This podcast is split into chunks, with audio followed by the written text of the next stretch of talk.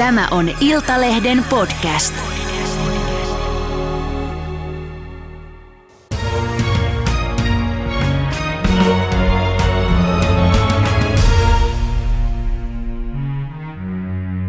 Tervetuloa Raasta lähisuhdeväkivallasta ja seksuaalisesta väkivallasta selvinnyt kirjailija ja sairaanhoitaja Tara Koivukoski. Kiitos. Mä voiko sanoa, että sä olet selvinnyt? Kyllä mun mielestä aika hyvin voi sanoa, että kun mä ylipäätään istun tässä, että mä oon pahimmillaan kuitenkin ollut sit siinä tilassa, että mä en uskaltanut kotoa mennä edes kauppaan. Että tavallaan se pelko on ollut niin suuri. Hmm. Ensi viikolla ilmestyy tosiaan sun toinen kirja, Pyhä Pipari. Se on toipumiskirja rikotuille naisille, jotka ovat kohdanneet lähisuuden väkivaltaa, henkistä tai seksuaalista väkivaltaa. Nähän liittyy monesti, nivoutuu toinen toisiinsa. Sä tiedät valitettavasti hyvin pitkältä ajalta, mistä sä kirjoitat.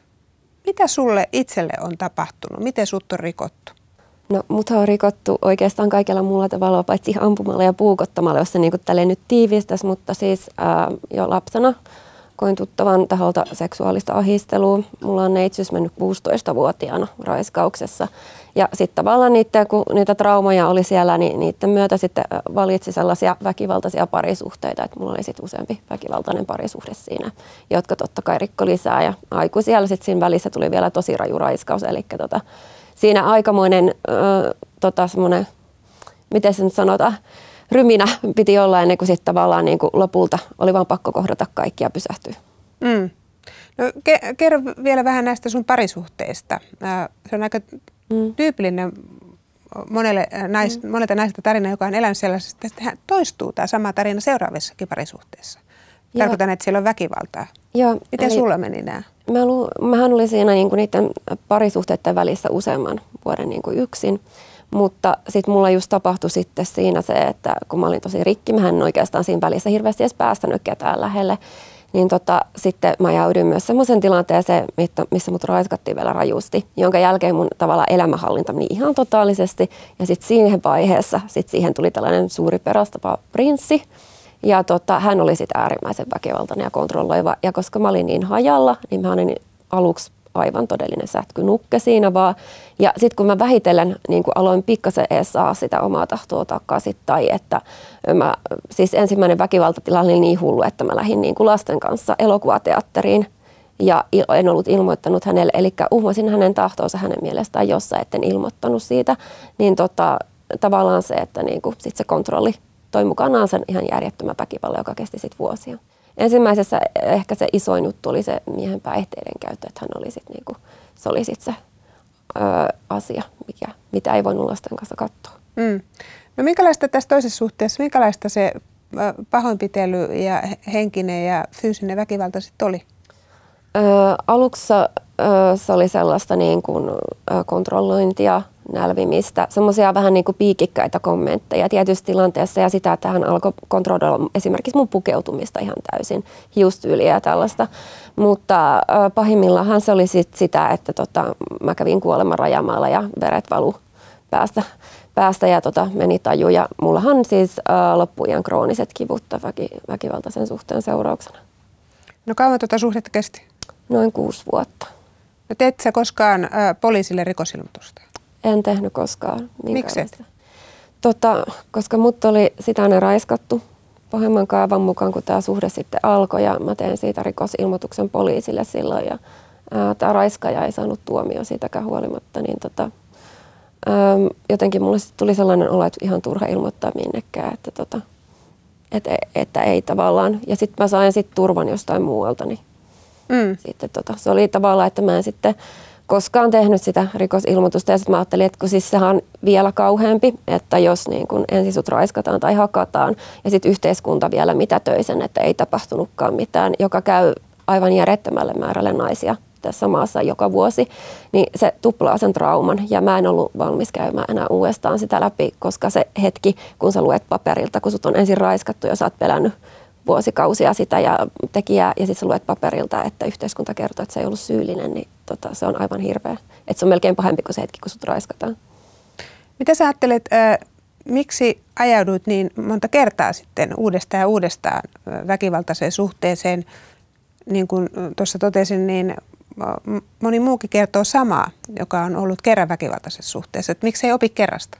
No mun terapeutti esimerkiksi sanoi mulle tälle, että sulta puuttuu kokonaan kyky tunnistaa vaaraa. Eli tavallaan sit, kun sitä on ollut, ollut niin kuin nuorena ja lapsena sitä, niin sä et enää niin kuin se kyky tunnistaa se vaara tai niin kuin kaikki menee traumojen kautta, mitä sä katot sitten. Niin se katoo jotenkin ja sitten varmaan myöskin se, että kun sä opit tietynlaisen mallin, esimerkiksi jos mut 16-vuotiaana raiskattiin ja se mies sanoi just ennen, että hän rakastaa mua, sitä juttua, niin tavallaan siitä opit semmoisen malli, että niin kuin kaikki miehet tekisivät niin tai että niin kuin se olisi sellaista niin kuin, että sen väärän mallin oppiminen, että epänormaalista tuleekin normaalia ja se pitää korjata. Et silloinhan kun mä lähdin sitten tuosta parisuhteesta, mikä oli tosi väkivaltainen yksi herättävä juttu oli se, että kun mä lähdin lukea sairaanhoitajaksi ja yhtäkkiä siellä muut kertoo parisuhteista, joissa ne käy viettää mukavia viikonloppuja ja muuta, niin vasta sitten tavallaan siinä vaiheessa tajuittaa, miten epänormaalissa suhteessa itse elää. Hmm. Mitä sä ajattelet äh, sellaisesta kommentista, sitäkin kuulee usein äh, ihmisille, jotka on ollut useamman kerran mm. väkivaltaisessa, suhte- väkivaltaisessa suhteessa, että, että onpa mulla huono tuuri, kun mä vedän puoleeni äh, tämmöisiä väkivaltaisia kumppaneita parisuhteeseen. No siis tokihan on ihmisiä, jotka etsii uhreikseen semmoisia mahdollisimman rikkinäitä naisia, mutta loppupeleissä ikävä fakta kuitenkin on se, että yleensä se on just sitä traumojen toistamista. Että mäkin tajusin jossain vaiheessa, että mä etsin koko ajan mahdollisimman turvallista ja miestä semmoista. Ja muhun vetosi tällaiset vähän niin kuin ehkä väkivallallakin uhoavat miehet, jotka niin kuin ilmoitti heti, että mä suojelen suojaa tai tälleen. Että tavallaan sitten kun on käsitellyt niitä traumaja ja nähnyt sen, niin on sitten huomannut sen, että todellinen vahvuus on lopulta lempeyttä. Että yleensä kaikista lempeimmät miehet on ehkä myös vahvimpia. Mm. Äh, tässä kirjassa sun yksi tärkeimmistä viesteistä naisille on se, että lähde ajoissa. Joo. Niin miksi se lähteminen on sitten niin vaikeaa, niin kuin se oli sullekin? Öö, ensinnäkin varmasti on se, että siihen fyysiseen väkivaltaan ja niin liittyy henkinen väkivalta. Ja se syyllistäminen jokaisen iskun jälkeen, että miksi olit tollainen, miksi sä teit noin. Ja tavallaan kun se yleensä siihen liittyy myös eristäminen, eli sut eristetään tavallaan sit sun lähipiirissä täysin, niin oot, oot ilman turvaverkkoa hyvinkin usein, että siitä on tosi vaikea lähteä. Ja Suomessa ikävä kyllä tämä kulttuuri on vähän sellainen, että jos sulla on nyt se hieno talo, auto, lapset ja hieno työpaikka ja tällainen, niin tosi vaikea on monen myöntää ja tuoda esiin se, että ei tämä ollutkaan täydellinen tämä idylli, vaan että sinne jäädään.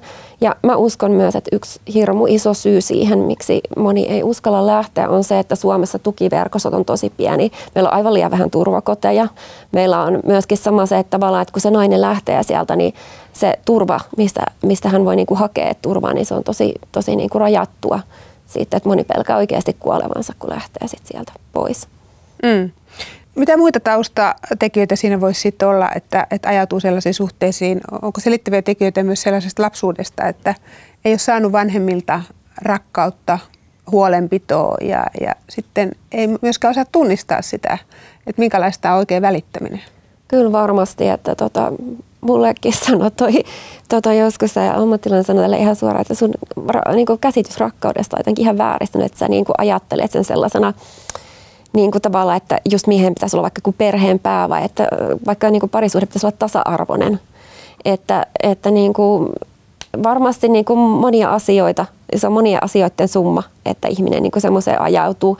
Ja sitten tosi monilla esimerkiksi koulukiusaamista ja semmoista rikkinäisyyttä, eli se itsetunto on vaikka tosi huono.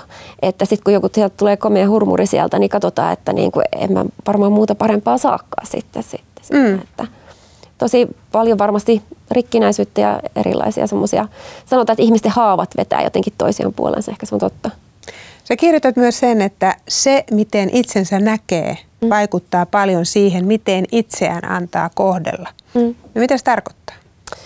Varmaan se tarkoittaa nimenomaan sitä, että jos sä näet itse sinä, no siis tämmöinen, tämä on kyllä tosi raju esimerkki, mutta siis tota, kun nainen on raiskattu, hän saattaa nähdä itsensä semmoisena niin kuin, tavallaan melkeinpä huorana, joka on niin kuin, tavallaan tehty arvottomaksi ja likaiseksi. Ja jos nainen näkee itsensä sellaisena, niin eihän hän oleta mitään parempaa kohtelua kuin sitä. Että tavallaan sitten kun sä näet itsesi kokonaisena naisena, jolla on oikeus olla rakastettu ja arvostettu, niin ethän sä silloin ota vastaan sellaista niin kuin kohtelua, mitä sä ottaisit rikkinäisenä ja sellaisena, milloin sä koet, että niin kuin se, se ei ole. Niin kuin, että mäkin ajattelin jossain vaiheessa, että se semmoinen oikea rakkaus on niitä semmoisia parempia, parempi taustaisia ihmisiä varten. Ja yleensähän myös niin kuin väkivaltaisessa suhteessa tämä mies hokee sitä, että et sä mitään parempaa saiskaan. Mm. No toisinpäin kysyttynä, että mikä sellaista kumppania vaivaa? Myös naiset voi olla mm. ä, tota, väkivaltaisia, mm. ei pelkästään miehet. Mikä sellaista kumppania vaivaa, joka lyö, alistaa, vähättelee, kontrolloi, manipuloi mm. tai jopa raiskaa? Nämä on siis kaikki kanssa, niin kuin nämä on käsittelemättömän trauman oirekuvaa. Eli käytännössä siellä on oma käsittelemätön historia taustalla.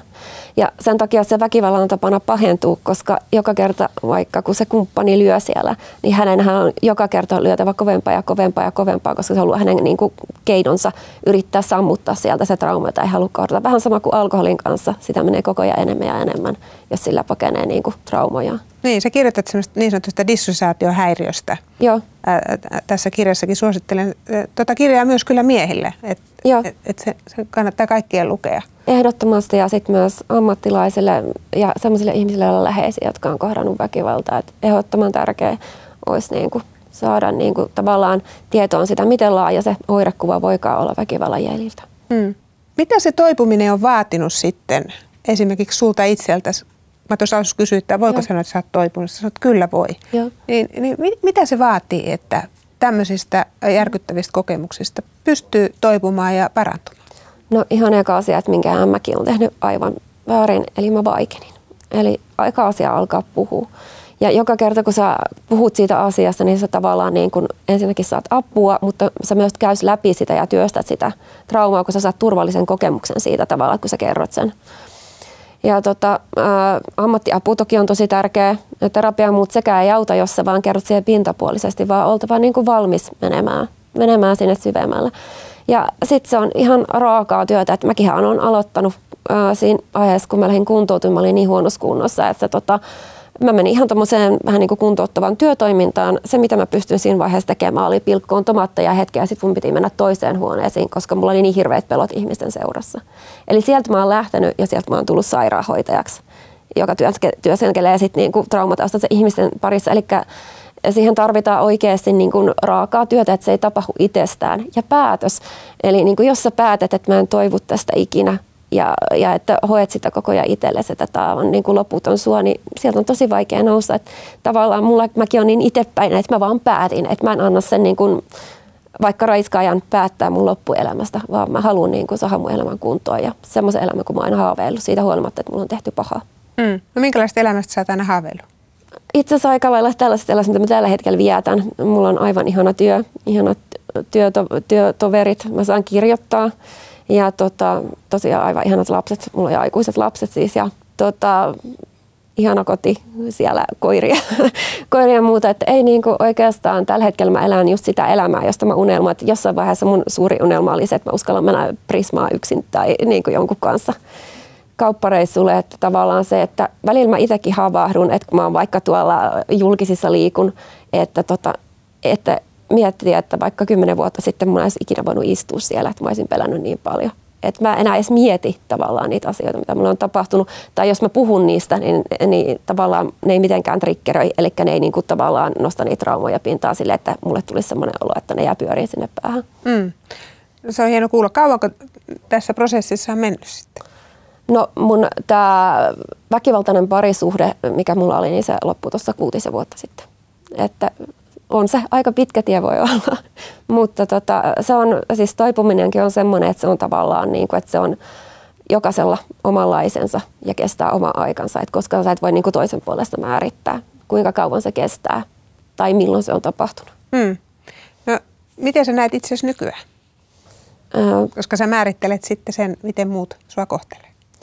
Mä näen itteni kokonaisena naisena, jolla on oikeus niin kuin tavallaan päättää omista asioistaan ja jolla on oikeus nauttia elämästä, seurata unelmia ja tota, sellaisena No siis mä oon nykyään oma itteni, eli mä oon se pieni luonnonlapsi, joka rakastaa tuolla kumpparit jalassa rymytä metsäskoirien kanssa. Ja kukaan ei voi tulla vaikka määrittelemään mulle, että mun pitää vetää ne korkkarit ja alkaa ollakseni nainen.